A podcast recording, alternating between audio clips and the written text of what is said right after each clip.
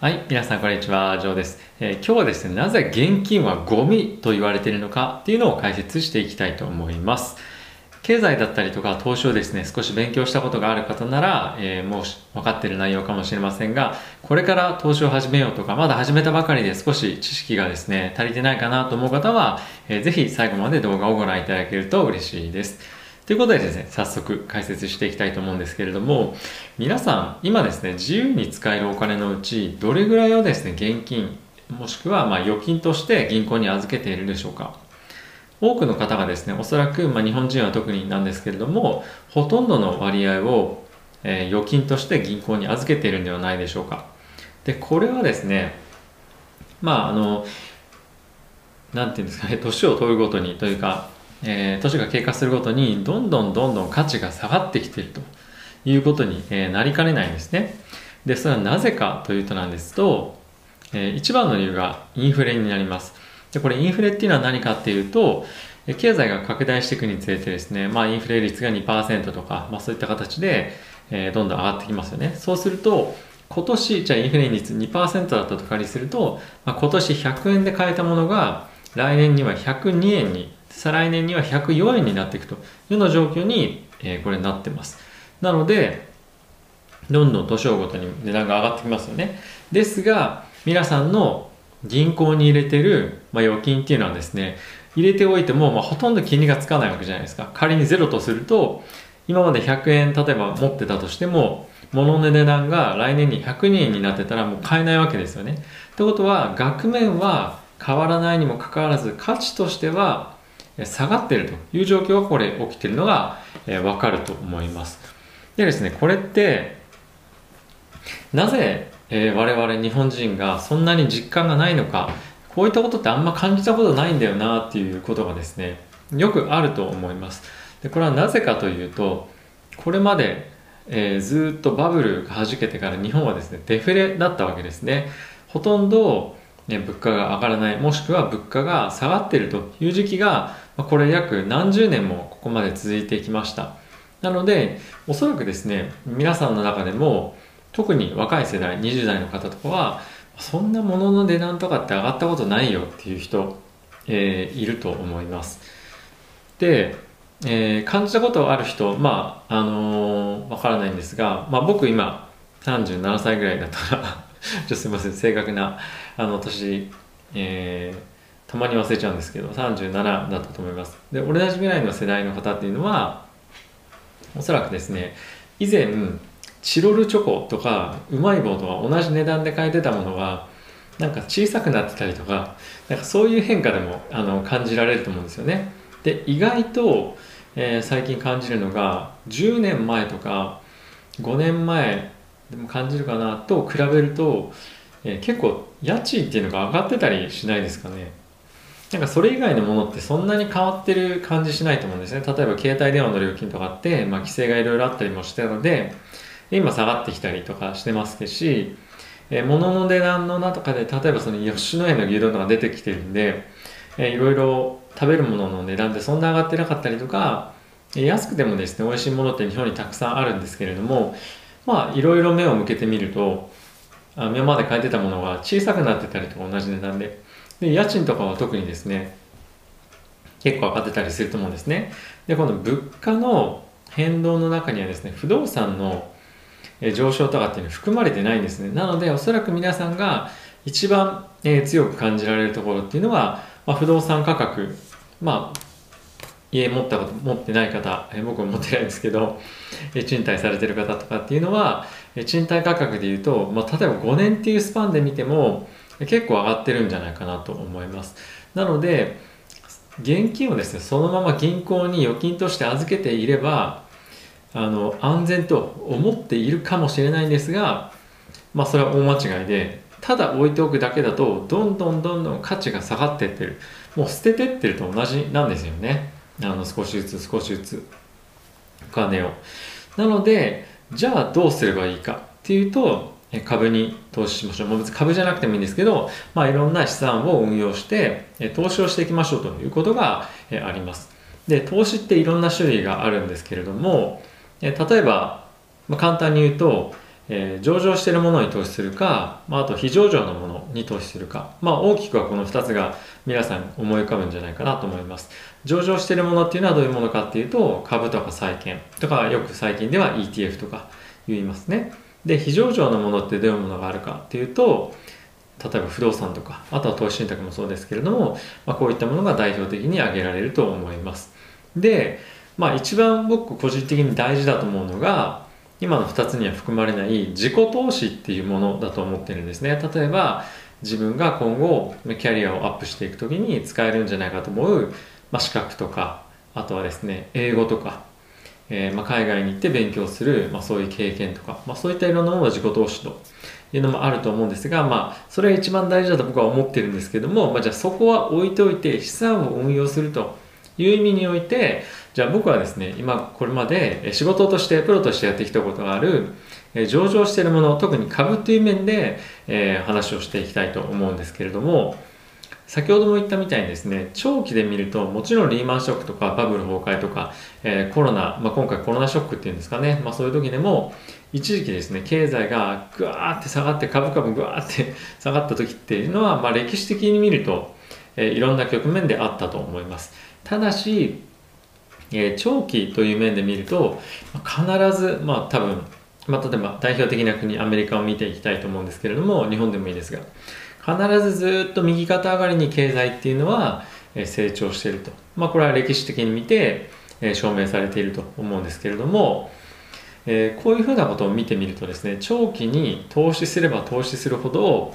資産っていうのは確実に増えていく可能性が高まるということがわかると思います。もちろんですね短期的に見てしまうと例えば1年2年、まあ、5年っていうスパンもあるかもしれませんが短期的に見れば見るほどまあ、そういった突発的な下落だったりに、えーまあ、ダメージを食らって投資としても損をしてしまうということもあるかもしれないんですが、まあ、長期で持てば持つほど勝つ確率は高まるということで、えー、長期投資というのがまず推奨されるというのが一つあります。であとはですねじゃあ何に投資すればいいのっていうふうに言うとこれはですね非常に、えーまあ、有名な投資家の、まあ、投資の神様と言われるウォーレン・バフェットさんも常々言っているんですけれどもインデックスに投資をしなさいと。いうふうに言っています。でインデックスっていうのは何？っていうと、えー、例えば代表的なもの皆さんがご存知のものには日経225とか S&P500 とかダウとかっていうのがあるとは思うんですがたくさんの会社をぐちゃっていうそのバスケットっていうんですけど、まあ、たくさんの会社を、まあ、一つのものに組み合わせて、まあ、一つの指数を作ると。いう形ですね。まあ単純に言うと、え例えば100社あったら100社の株を足し合わせてそれを単純に100で割ると。それが指数で、日々ですね、それぞれの株価の動きっていうのが、この指数に、え影響を与えて、最終的には非常に安定した、あの、まあ、安定というか、まあ、比較的ボラティリティ、値動きの幅が小さく、えー、大きく、めちゃくちゃ大きく損もしづらいし、1日っていう意味では。えー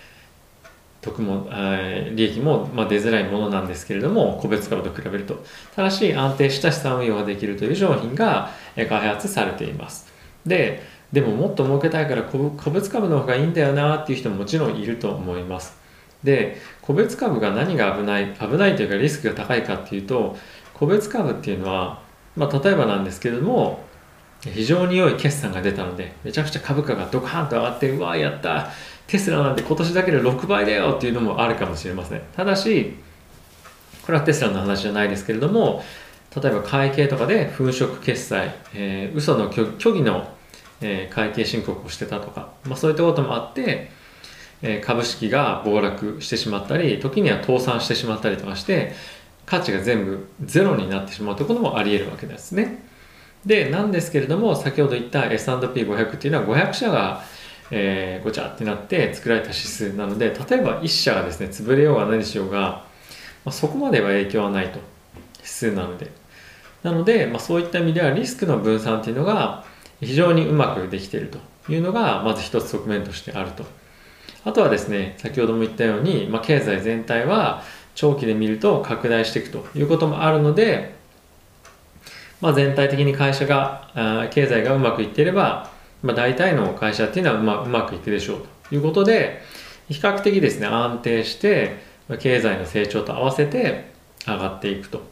で、もちろん停滞期も上がるので下がる時っていうのもあるんですけれども、全体を見るとですね、その S&P500 っていう株は、有料企業を500社選定して運用しているというような指数になりますので、全体的に見ると、平均的に見ると、いいパフォーマンスを出す傾向が非常に強いということもあって、何も考えずにこの S&P500 に投資をしなさいというふうにするのが一番いいパフォーマンスが、まあ、素人の素人の方では特にあるというふうに言われてます。でもそれってそのじゃあ例えば日本って失われた20年とか言ってたじゃんみたいな20年とかあとはリーマンショックなども結構株価ずっと停滞してたじゃんっていう人も、まあ、いると思うんですよね。なので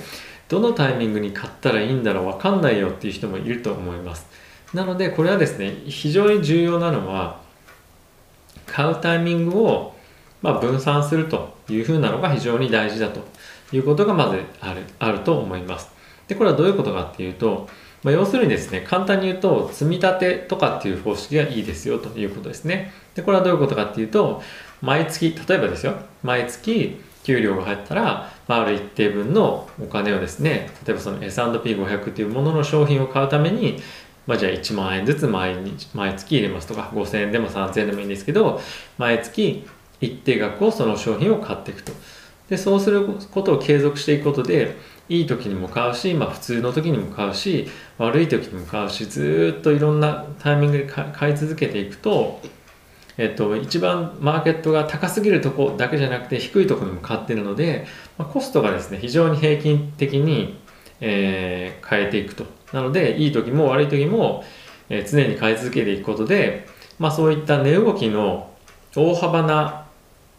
えー、上昇とかっていう時の影響を受けづらく、えー、コストを積み上げられると。かつ、えー、S&P とかですね、大体、まあ、あの、まあ、年率で言うとですね、15%か20%ぐらいのリターンを出すと平均的に言われているので、それぐらいずつ、え、毎年毎年上がっていくということを考えると自然とですね、え、お金は増えてきますよと。で今15%から20%って言いましたけどじゃあ例えば15%だとしましょうそれと比べてインフレ率2%であれば、えー、現金を預金として銀行に預けていた場合よりも大きく、えー、価値っていうのは増えてますよね皆さんの資産の。なのでただ銀行にお金を預けていくだけではなくて、まこれは例えばの例ですけどもお金をしっかり株式市場で運用をして何かしらの,、まあ、あのアクティビティを行わない限り皆さんのお金はもうゴミ同然毎年時間が経過するたびにお金がどんどんどんどん価値が下がっていきますよということなんですね。なので今最近特にですねこういうえー、経済が停滞していく時っていうのはやっぱりその資産の運用の意識っていうのが非常に高まることもあって、え投資というのが、え人気というか、まあ、みんながやっぱり勉強したいと思うようなことが、え今起きてるんじゃないかなと思っています。で僕のチャンネルでもですねこういった話はあまりまあしないんですけれども、まあ、日々ですねどういう状況がえ株式どういうことが株式市場で起こっているのかどういうことがニュースとして注目されているのか今投資家はプロの投資家はどんなことを見ているのかそして今起こっているニュースっていうのはこれは株式市場にとってもしくは特定の個別株にとってどういうインパクトがあるのかっていうのを日々毎日解説をしています。でこういったことはですね最初